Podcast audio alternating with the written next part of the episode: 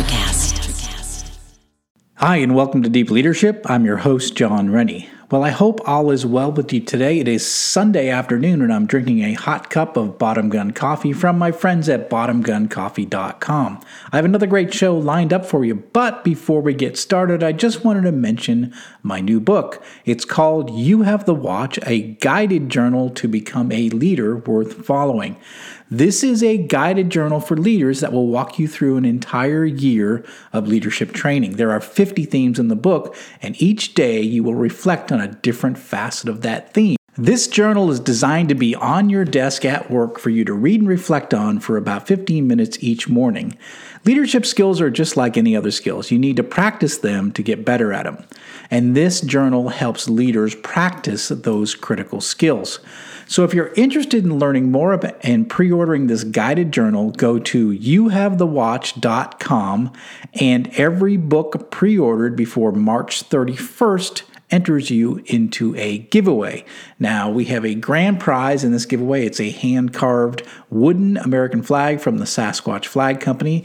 And we also have other prizes like a Ruck Case Humidor from the Warfighter Tobacco Company, a $50 gift box from the Sheepdog Soap Company, a $50 gift card to Chin Up Chest Out Apparel another $50 gift card to Forebear Clothing Company. We've got five winners who will take away a pound of coffee from Bottom Gun Coffee, and we have two winners who will get a uh, an opportunity to get the White Arrow by my friend uh, Noble Brown.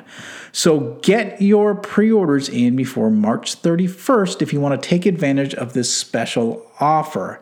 And again, you go to youhavethewatch.com to get that pre-order in.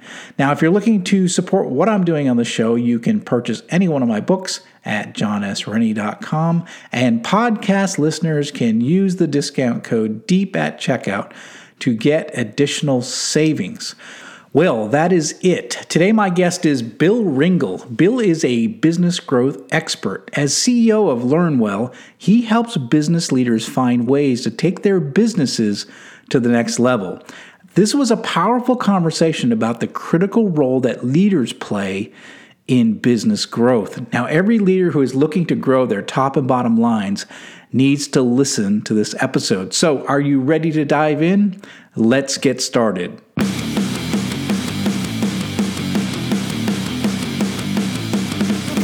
Welcome to Deep Leadership. Leadership is a people business. That's the philosophy of your podcast host, John Rennie. As a former Cold War submarine officer who spent 20 plus years leading businesses in corporate America before starting his own manufacturing business, he knows that leadership matters. Leadership matters. Are you ready for some real world actionable advice from John as well as his expert guests? I'm ready. I'm ready. I'm ready. The show starts right now. Welcome to the Deep Leadership Podcast. Today I'm joined by Bill Ringle. Bill is CEO of LearnWell and author of the upcoming book, Grow Business Now. He is a nationally known business growth strategy expert. He's also a CEO coach, speaker, author, and angel investor based out of Philadelphia. He is the host of the Top 50 Business podcast, My Quest for the Best. Now, this is a show for ambitious small business leaders, and he's had guests on like Mark Victor Hansen of the Chicken Soup for the Soul series, Barbara Corcoran of Shark Tank, and New York Times bestselling author Dan Pink. He's also had more than 350 other top published experts on his show. In fact, I was honored to be interviewed by him, and it'll be appearing on a future episode. But I'm excited to have him on the show to talk about the role of leaders in business growth. So, Bill, welcome to the show. It's a pleasure to be with you, John. It's great to have you, and uh, it was fun being on your show. And I'm really glad that you were able to take the time to come come and uh, visit us because I wanted to talk about the subject of business growth because that seems to be an area where you have a lot of expertise. So maybe you start off by telling us a little bit about how did you get into the role of, or, or you know, find yourself helping businesses with business growth my background is varied. It was never a straight path to go from point A to point B. I didn't start in a small company and say, well, someday I'm going to be a manager, then a director, then a vice president, then a CEO. I always found myself in conversations with people and being able to offer insights. When I was a teacher, the headmaster and the business um, uh, manager would always pull me into conversations and task me with special projects. When I worked in universities, I became uh, someone who the president had on direct dial to be able to run ideas by and ask questions. When I worked at corporations, I worked for Apple. I was someone who I was pulled into meetings and asked to join teams that were outside my job description because I, I found it very easy to talk to people and ask questions. It's not that I always knew the right answers, but I knew that when there was something that wasn't sufficiently being probed or asked, I would be the one to ask the question. I would blunder in, ask the questions, and it would result in something being better. I remember one time at Apple, one time at Apple, um, I like making up new names for things. And my area of responsibility was going nationally. I was international um, program manager for worldwide training at Apple. And I remember one time thinking that the server bundle that we were offering needed a better positioning statement. So I, I started asking people about what they were doing with it. I started asking customers, asked the internal product team. And I finally said to them one point, I said, you know what we need to do? We need to get this Apple Internet server system online. And then I looked at them and I, I thought, did you just hear what I said? And I said, we need to get our AISS online. and they started laughing because of the acronym. And that became very popular. We had it on t shirts and buttons and hats, and customers thought it was funny too. It was just a, a, funny little perspective that breaks through the clutter and leads to better results. And that's what I found myself doing was as I was asked to do different uh, venture capital presentations, I was able to assist the leaders in better positioning their companies. I was able to help them identify market niches where their technology might be more valuable and as a result get a higher valuation when they went through the process with their investors. So I, I always found myself drawn into those conversations. So finally I said, let me lean into it and look to help people more intentionally and directly that way.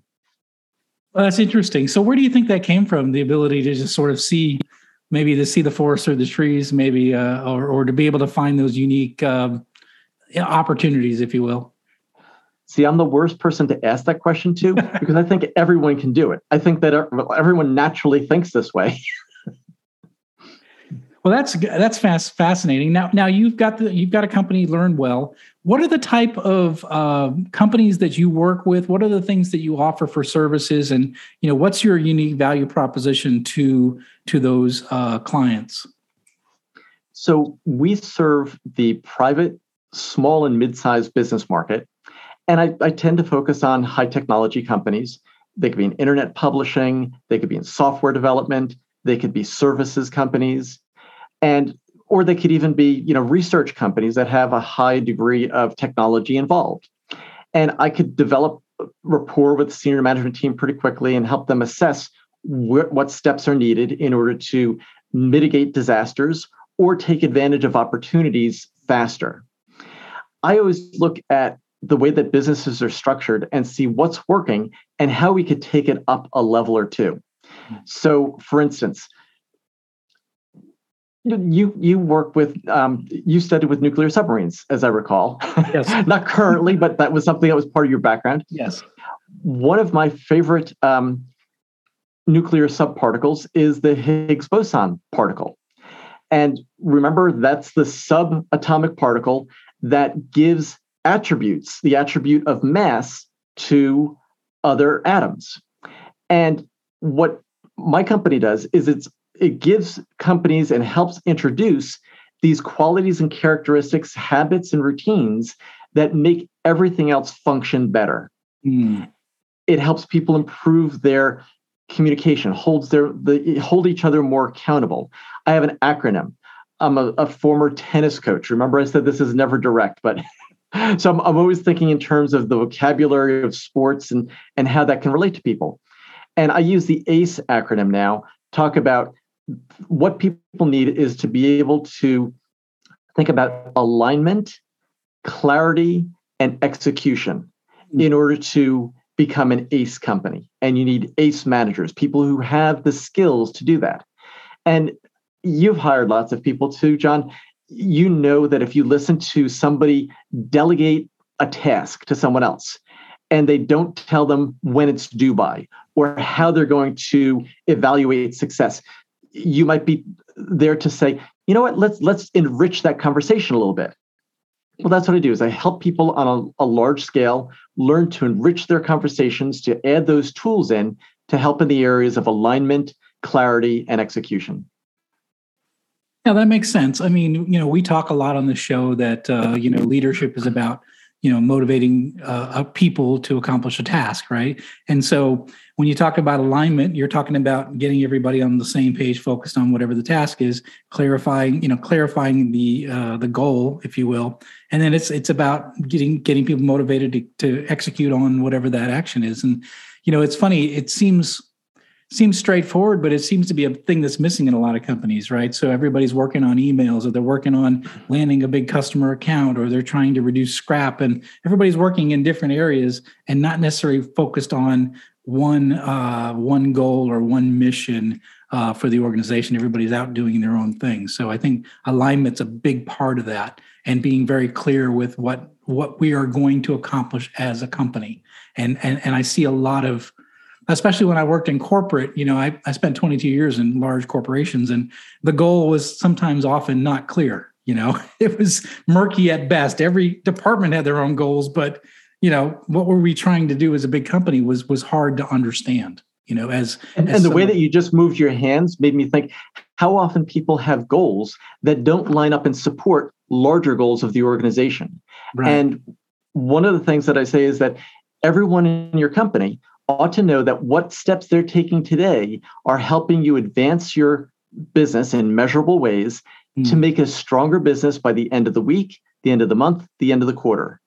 And if you can't answer that with clarity, then that's an area that we need to focus on until people can see that every action they take, whether they spend half an hour first thing in the morning reviewing what their top priorities are, or whether they let email dictate their priorities for the morning.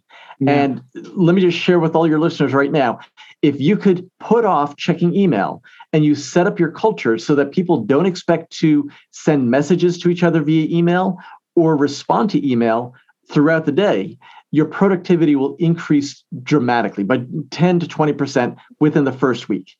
And it doesn't mean you don't communicate with each other. You may have a separate project management board. You may have something in, say, Asana or Trello or something else that's focused around specific tasks and assignments that we've worked on and agreed to already, rather than being at the whim of whatever messages happen to arrive that day and be sitting at the top of your inbox. I think email is one of the, the biggest time wasters because it's not being used the way that it was intended to be used originally.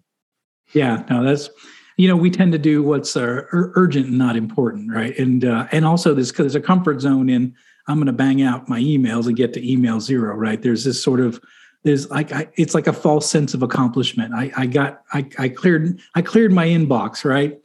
Well, great you know your your company's losing 10% profit right? Shouldn't you be working on that first right? So or, or that customer's waiting to hear back from you so they could place the big order. Nope that their email was not in my top 20 and then i had to go to lunch.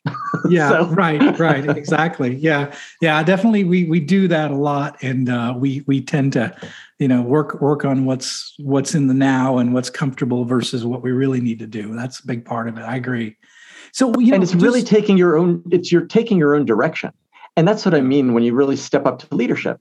You need to set your own direction, your own course. What are the big priorities for the day, the week, the month, and how are the actions and decisions that you're making moment to moment contributing to that? That's hmm. what I want people to be asking themselves on a regular basis. So it just becomes a background question that's always in your mind.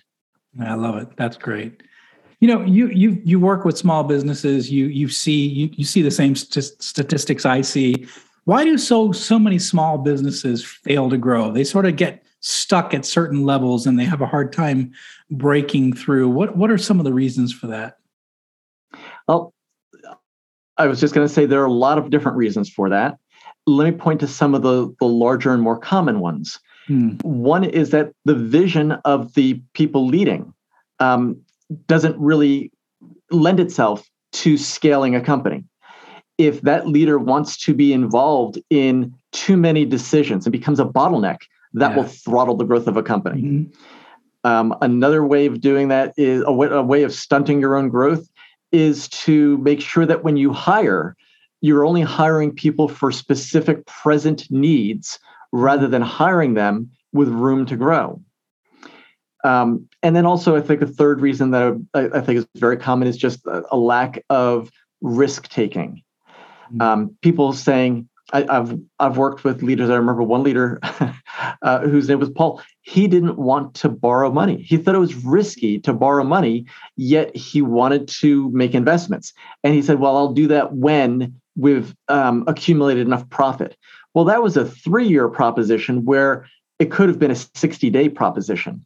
Yeah, yeah, yeah. No, it's it's a big. That's it, it, you're right. Risk taking is is a tough thing, especially when you're going all in. This is your business, and you put a lot of personal money into it. You know, you want it to be successful, and um, you know, you're trying to make the best best decisions. I know when I came from being 22 years working uh, for other companies and and putting using you know making decisions with other people's money it was it was a lot i would say easier than being a small business owner and making decisions with my own personal money.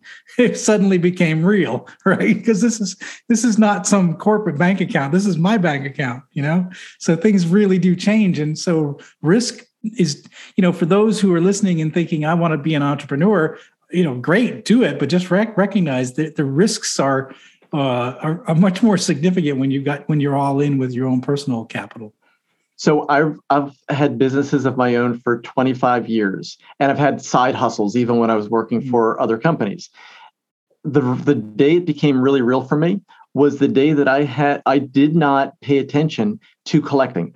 I had you know like $150,000 that was still in receivables and we came to the end of the month and I had to transfer money from my own savings yes. to cover payroll. Yes. And that's a moment that I think everyone who's a, a founder and a business leader can remember very, very clearly. It's like, oh, oh I've done this it. is how it works. yes, I have definitely done it. I've been, been there. They just, you know, like like cash you know, uh, you know, the, just the cash flow timing, right? You're just like, well, wait, payroll's today, and I'm still waiting for this big check to clear, and uh, like, all right, well, it's coming from my personal account, and um, yeah, and, so and I'm sure I, I, remember too stomping up and down saying, "Why did they wait 60 days to pay? I don't get it."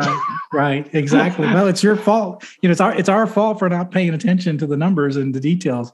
Uh, uh, yeah. So, yeah. One thing, one tip, business owners listening in, I have one person that's full time just working on collecting cash. So she is a true asset to my business. So I encourage you to do the same. So make sure you're keeping track of those AR numbers. So that's great.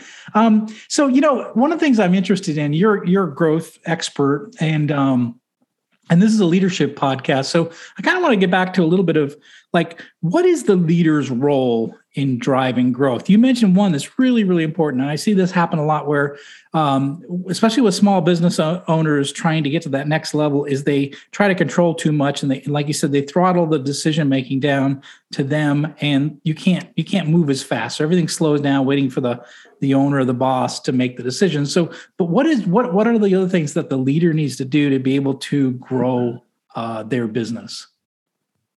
So I'm going to go back to another point that I mentioned, which is hiring people that are that bring more capabilities to the company than you initially need them for. You want you grow by hiring people that are brighter, smarter, more energetic than the current people, so that the average of the group goes up with each hire. Mm-hmm. And I know that mm. people listening to this now is saying, well, there's not a lot of talent out there, but we really needed a person in. And I encourage you to communicate the need through your job description with such a level of specificity and excitement about the opportunity that it will you you need to take the risk of repelling people who would be adding to the number of candidates and attracting the person who says oh i want that responsibility. Let, let me take a little bit of a diversion to give some more context here. As a, a prep school teacher where i was completely responsible for what I taught so long as I would make it to the end of the book at the end of the year. I had complete autonomy in that class. I loved the responsibility of that. And it was one of the great preparations for being an entrepreneur. I actually came across a statistic that if you look at the previous careers of the most successful entrepreneurs, the most um, frequent previous career of a successful entrepreneur is that of a teacher. Mm. And that doesn't surprise me. The organization, the being able to relate to people, be able to get them to get the assignments done, those are a lot of skills that you work on as a teacher. Now, mm. I've taught at high school level, college level, grad school, professional education, a lot of different levels. So I know how to speak to a lot of different audiences that way. When you're looking to grow, you've got to be able to model the same way that you think of it when you know when you were a junior executive or a manager in another company you and I were both in larger companies, and we would always be the ones looking to people in the room and say, they're the ones leading. Mm. You know, I, I, remember being in meetings at, at Apple, and I remember being at other meetings within um, universities and saying, those are the people who are leading, and I'm watching them. Guess what? We're the ones that our employees are watching today. And everything we do, how yep. prepared we are when we show up for a meeting, mm. how we start on time. All these little things are being observed and digested as part of our company culture. And we've got to be sure to take responsibility for that. One of the things that leaders do is we acknowledge that we are 100% responsible for everything in our environment. Yes. If people are turning in reports late, part of that is is because we let them. We allow that to be okay. Yeah, does that make sense? Yeah, no, hundred percent. I always say that you know our maximum employee behavior is going to be our what our minimum acceptable level of performance is. So if we say, well, late reports are okay, you're going to get late reports. It's going to be just part of the culture. It's going to be part of the way way we do business. And I think so we signal what our priorities are based on our actions, not necessarily by the words we say. And I think you hit the nail on the head is that we are on stage 24 uh, 7 and every little thing we do is being observed probably even more than the words we say. They look at the actions that we take and what our priorities are uh, throughout our day and what's important to us and what's not important to us. All that is signaling um, you know the direction of the company the direction of the boss. So you know some people say well you know i don't want to be on stage. Uh, i don't want to be people be watching me every move i make. Well then don't go into leadership because leadership is all about being on stage uh, and being that person that everyone's looking at. We'll be right back after a quick word from our sponsors. One ping only. Please. As I thought, John Rennie's new book, All in the Same Boat, is right over there. It's at allinthesameboatbook.com. Your orders are to get there now. And remember, be careful what you shoot at. Most things in here don't react too well to bullets. Is your boss a jerk? I understand you're in the hospital, but I'm going to need you to come in today. Do they lack any ability to actually lead people? Oh, it's fine. I'll, I'll just find somebody else that can do it, okay? John is offering a new service just for you. For only $10, he will anonymously mail a copy of his best selling book, I Have the Watch, to your boss with a personal note. Go to IHaveTheWatch.com and enter the discount code BOSS at checkout. Yeah. Uh, now, wasn't this true just even a couple years ago? When we first started all meeting from work from home. And I remember managers saying, I don't want to turn my camera on because I'm yeah. not happy with what the background looks like. Yeah. And I said, what if you just turn the camera 90 degrees? They don't have to look into your living room, have it point to a wall. Mm-hmm. And they were like, oh my gosh, I could do that. But it's important to be on camera when you're having a group meeting. It's important to be visible you know when we're meeting face to face these are things that matter in every size business and we all need to be aware of that so that we're helping facilitate and develop that level of the culture. Yeah i agree. That's great. You mentioned this and i was just a quick question for you. What does it mean to develop leadership? I like that expression. It's something that we all have it's a responsibility of the leaders to okay. think about the next level of bench strength. Hmm. it's sure, you could get the job done by having Mike do it because Mike's done it a hundred times before. what about if you let Mike mentor Patty and say, Mike, who on your team, you know, could do this? And he says, Well, Patty's probably going to be able to do it soon. And then you say, Well, Mike, what would it mean to just mentor her, to coach her to do it? And he says, Well, it would take too long. And I say, it might take too long the first time, but how could you prepare her so that you could still meet it? He goes, Oh, well, I'd have to start sooner. Oh, okay. And then you'd be able to take a vacation, wouldn't you, Mike? you always have to bring it back to what's the benefit. Because yeah. if you're indispensable in an organization, you never can get sick. You never yeah. can take a vacation. Yeah, that's that's critical, absolutely. And I, I think you're right. And I think one of the things I saw at least in corporate, is that we give our difficult tasks to our most senior people, and we and because we want it, we don't have any cha- we don't have any time for failure. We don't have any time for anything going wrong. And so the young people, the new people, the people that want to be challenged, that want to have the opportunities, are never given those opportunities to grow. So I like what you said. Let, hey, Mike, let's mentor Patty. Let's let let's give her a chance to do one of these difficult tasks at some point because people want to be able to step up. They want to show that they can add value. And if we just ignore them and don't give them those opportunities, then they they're going to look for other opportunities or places to go where they will be challenged. Employees do like to be challenged. I know it sounds funny, but they do like to be be challenged and they will they love to contribute to the you know the, the growth of the company the success of the company let's let's deepen that a little bit more john because we're talking to business leaders mm. and we've all got people on our teams who are younger than us who might be in their 20s or 30s they thrive yep. on adding to their skill sets yep. and if you want people to hang around you don't want to say, I'm going to give you less responsibility. The reason they're working for a small or mid sized business rather than an enterprise is because of the opportunity, because they could be involved in projects and client meetings earlier in their career than if they were in an enterprise. Yep. I really like that. That's that's really important. Everyone's listening in. I mean, that's that's there are people that are in your business because they want to develop some skill or have some special experience that, that they're part of your team. So give them those experiences. Otherwise they're going to go somewhere else to find those experiences. So yeah i love that. That's really really important and, and it's exactly what i've seen with my my company, which is only six years old, I've seen people come to us because they see there's a great opportunity to do something they couldn't do at a big company.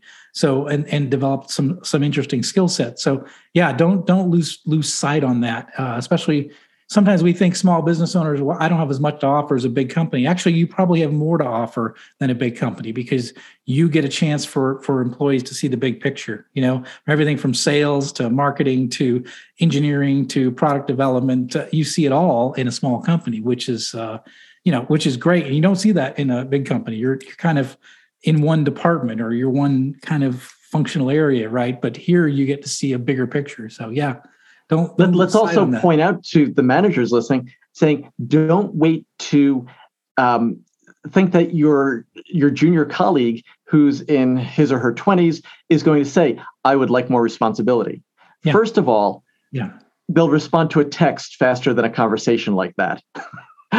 Second yeah. of all, they can't necessarily articulate it, but watch how they respond. Watch the energy that they bring to a new excitement, a, a new assignment that encourages them, causes them, demands that they stretch a little bit in order to rise to that level. There's where you'll see the energy and potential of that that team member. Yeah, that's great. I love it. Um, you you um, you have said that uh, leaders need to develop a no excuses mindset. Now, what is that, and why is it so important? Well, we could sit around if the business is not going the way that we want and we're not having the sales that we want. We could find excuses to agree on and just it's a hard market. It, people aren't answering the phone anymore. We don't have the networking opportunities we used to. And we could completely justify our lack of success in any area. However, when I come into conversations and I say, well, let's listen to that for a little bit. And now that it's on the table, let's put it aside and say, what if we took 100% responsibility for it? Yeah. And then they start to say, well, if we did that, then maybe we'd have to develop new ways of reaching prospective customers. And then I simply say, well, what would that look like? Well, we'd have to proactively call them. And I say, well, what would make that easier? Well, making a list in advance. I said, well, you could do that, couldn't you? Well, yeah, no one's ever put it to me like that before.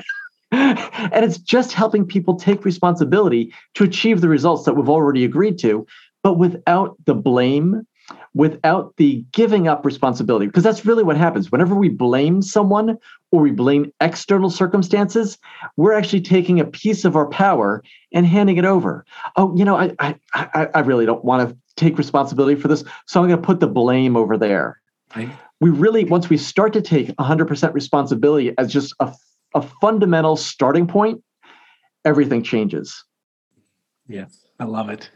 Um, you you say that habits are important as well. So what are what are one or two key habits that you've seen? You've you've met with a lot of people on your podcast. Uh, you've worked with a lot of really interesting people. What are one or two uh, key habits that high performers put in their day that they do on a regular basis that we could all learn from? So I would say that the one thing that stands out the most during the past couple of years are people who develop the habit of saying, I'm someone who could learn. Mm. I'm not just uh, you know, come in with a fixed skill set, but I can learn. It's the attitude of being open to learning. And Carol Dweck has talked about this extensively in being growth minded versus closed minded that's one of the things that impresses upon me the most is when somebody has the attitude of being able to grow and adapt to the circumstances. The other thing is that a lot of the habits were you don't want to look for the new and unusual in an area that's so well covered mm. go back and read or reread the seven habits of highly effective people yeah. i make sure all my clients are very versatile and skilled and conversant in the Seven Habits of Highly Effective People by Stephen Covey. Not because he was amazing in writing these ideas or coming up with them. He wrote a great summary and added some great stories and put them into this framework that works really, really well. If you want to boost your company, start reading that and discuss a chapter a week in order to get make sure people are really using it effectively. That's great. That's great. Great book. And I think it's a great recommendation. Absolutely. Isn't that funny? Everyone who I mentioned that title to, I've never, ever, ever had somebody say, "Oh, I didn't get a lot out of that book." it was always, no. "That's a great book." That everyone remembers reading that book. Yeah, absolutely. Yeah, no, and and and and these are, you know, like even you know, um, like a book like the one minute manager you know which is old now it's been around a long time but man there's some really great nuggets of wisdom in these books that i mean that book sold 23 million copies. There's something special about that book. It's a small book easy to read. And and um, don't think that it's because it was written 20 plus years ago that it's still not effective today. Same thing with seven habits. That is still if you look on amazon it's still one of the best selling leadership books uh, today, and it was written I don't know how many years ago, but it's still in that top uh, 50 category uh, all the time because I'm always looking. yeah, that's right. Especially as authors, we're always looking at what we're the bestseller Where do I are. fall? so let, let me point out that when everyone listening goes to talk about one of the seven habits, say, "Oh, be proactive." You want to say, "Be proactive," because this is how I find that I'm at my most effective. Mm-hmm. I start my day and I think about what I want my day to contain, I, people I want to contribute to, the projects I want to advance, how I want to make a contribution and deepen the relationships that I have at work, at home, and my friends. I'm always thinking of how I'm going to prank my friends, you know, just do fun things. Um, say from your personal experience, it's important. You're never going to get the same amount of authority by saying you should follow, be proactive, start with the end in mind, begin with the end in mind, put first things first, because Stephen Covey said it, or right. it was a best-selling book. Do right. it from your own personal authority, yep. and you get so much more out of it. Yeah, that's great. Perfect. I love it. Um, tell us a little bit about your podcast, My Quest for the Best. Um, it's a top 50 uh, business podcast. Um, yeah, like who is it for? And what are the kind of guests that you have on the show? So I'm really pleased that I have 350 something podcast episodes out there. over 80 something percent of the podcasts that start, even though there are like 2 million podcasts now, over 80% never get past their 20th episode. So yes. when people can get over that um, 20th episode, you've suddenly discovered a system, you've developed a routine, you've clarified your audience. There are a whole bunch of things that come together once you've gotten to episode 25 or 30. And I'm sure you've recognized that as well. Um, you're in that club, John. You, you know, it's like being the fifth time hosting Saturday Night Live. We've got the jackets. right. And people who I have on my podcast, I was very clear right from the beginning that I wanted to have on published authors mm. because then I could read their book in advance, come up with good questions, and find ways to make their expertise relevant to my audience. And believe me, like every podcast um, host, I knew my audience intimately when I first began because I could have them all sit in my living room. yes, yeah, it exactly. starts out very small, yeah. and you you know you say now what did you think of this one, and I, I would hold my own focus groups to find out what they thought. And even today, if somebody writes in, first of all, we make sure that when people leave a comment, um, the first person to leave a comment and send it in for the week, we send them a, a book, and then we draw at the end of each week and send them a book of you know one of the, the guests that we've interviewed. Because it's a way of building that relationship and then when they write and say thank you i say hey let's chat. What did you really like about the show? Mm-hmm. and i find out so much through those conversations.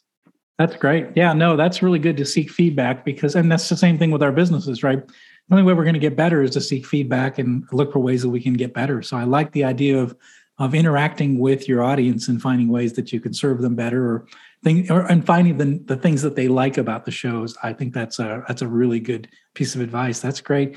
Um, and um, yeah i mean and the show has grown tremendously. How long have you been running the show for now? So it's probably been about 10 years but wow. only about three years ago did i say i'm going to step it up and make it a weekly show before it was once a month and you know i'd have a couple episodes ready now i am three months in advance with the episodes wow. that i'm recording today so that i can take a vacation so that i can say at the end of a season we're going to take a little break and give my team a chance to look at our sops and review those and and work the process that's fantastic Great advice. Um, you've got a new book coming out. I just want to mention it real quick, and um, it's called "Grow Business Now: Follow the Path to Proven Market Reach, Creating Superior Products Rapidly Without Delegating or Without Delegation Headaches." So, tell us a little bit about what the book's going to be about. Hopefully, the subtitle says a lot about it: how to grow your market share, and how to do it profitably, mm. and to do it without headaches. Because this is one of the things that business leaders, managers come to me all the time and say, Bill, they're not doing what I'm telling them to do. Mm. and I say, Are you really telling them? Show me what it's like when you've delegated. And there are a lot of checklists that I use. And I say, here's how to become stronger at delegating. And I, have developed a little quiz around it so that people realize people pretty much learn to delegate based upon our experience of our managers delegating to us and our bosses as we've grown up.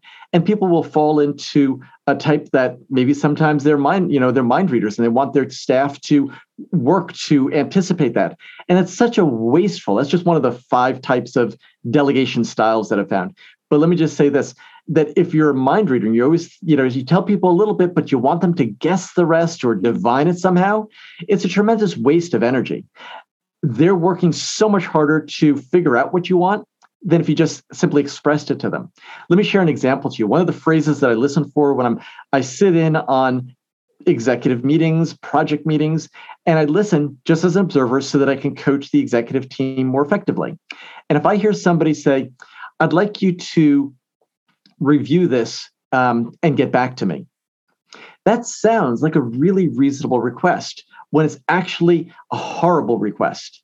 Mm. Because when you say, I'd like feedback on that, you really don't know what to read for. You really don't know are you looking for grammar and you know flow to the proposal let's say it's a proposal um, or are you really looking for ways to expand it and to strengthen it are you looking for the fit there are just so many questions that um, aren't answered by a simple request like that. And it happens over and over again in businesses day in and day out. Mm-hmm. Yep. So I say to people, really be clear about what you're asking for and say to them, I want you to look at this for no more than an hour. And when we come back and meet about it, I want you to talk with me about whether you think this scenario works to solidify this point. Or maybe you just say, go over it and then send me um, a message or leave me something in the Google Doc saying that you've reviewed it and that it will meet the requirements based upon your reading of them if that's their responsibility. Be super, super clear and also specify. I don't want you spending any more than an hour on this or you know maybe two days to do the research and come back, but be really clear as to what it is you're asking someone to do. Because you might have a young employee on there, someone not with a lot of experience, who's looking to impress you. And maybe all you want to do is know whether you like the angle that they've been photographed in for a product. And they go through and do two weeks of research that could have that energy and time and talent could have been spent in a more productive capacity. Yeah, that's actually happened. that's oh, yeah, actually yeah. happened. Yeah, it's it's it's a chapter of my book, my latest book, about you know being being clear with communication. So there's nothing worse than you know uh you know an employee completing a project that they thought they did correctly and find out they did the exactly the wrong thing. It's frustrating for the employee. It's frustrating for the boss. So being clear up front, it will save you a lot, and following it up early on uh, is a lot better than uh, just waiting to the, to the last minute or waiting to the end and find out you did something wrong. That's very frustrating. So yeah. And let me let me add to that, John, because people listening to this now may think that conditions haven't changed, mm. and yet they have. We used to always jokingly say, "Well, can't go in the printer room because someone's printing off resumes because they're looking for new jobs." It's not that obvious now.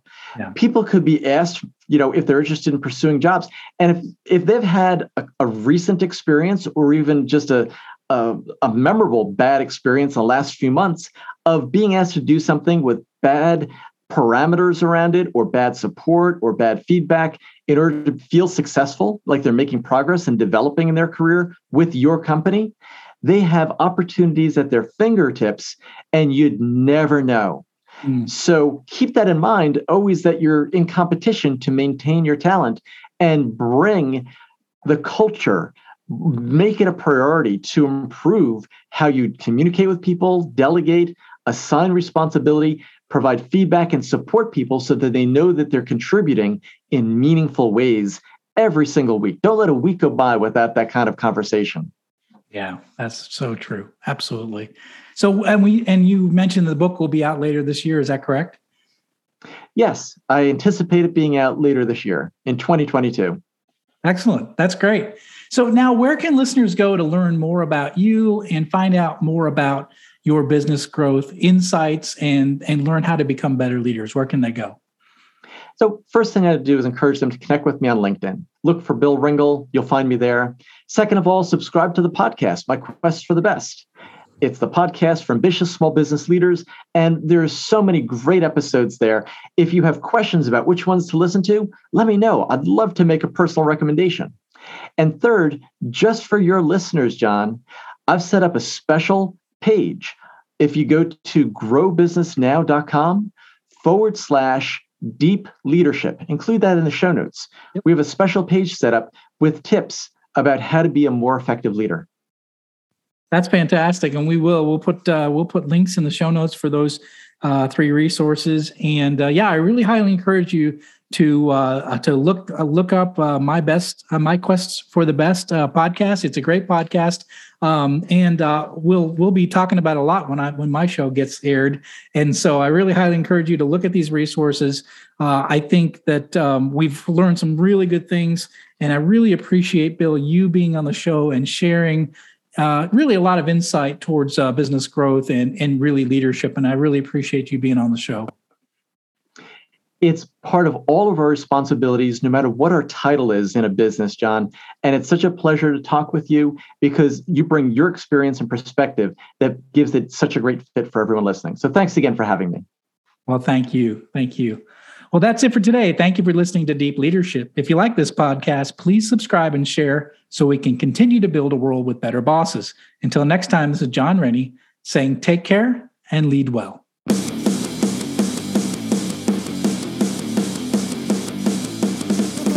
Thank you for listening to Deep Leadership. Thank you. Thank you.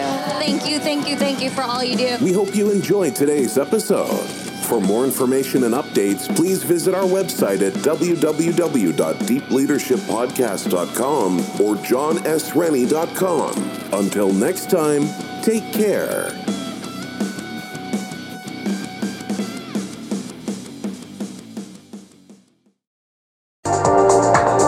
Sarah Talk Solutions. Ladies and gentlemen, you've tuned into a bit of a different type of show. I'm Sarah B and I'm your host. You can find me on my IG, which is Aussie underscore Sarah underscore LA. I talk about amazing, relevant conversations and topics and what functions that goes on in this magical, wonderful, wonderful city of the City of Angels. My IG, which is Aussie underscore Sarah underscore LA. Electric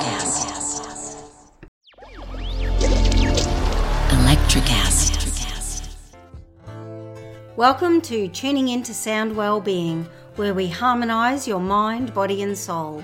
I'm Amanda, your sound therapy expert. And I'm Stephen, the curious explorer uncovering the mysteries of sound. Together, we explore vibrations, frequencies, and the power of sound therapy and tuning forks. Discover ancient wisdom, reduce stress, and tune into a healthier life. Subscribe to Tuning Into Sound Wellbeing today.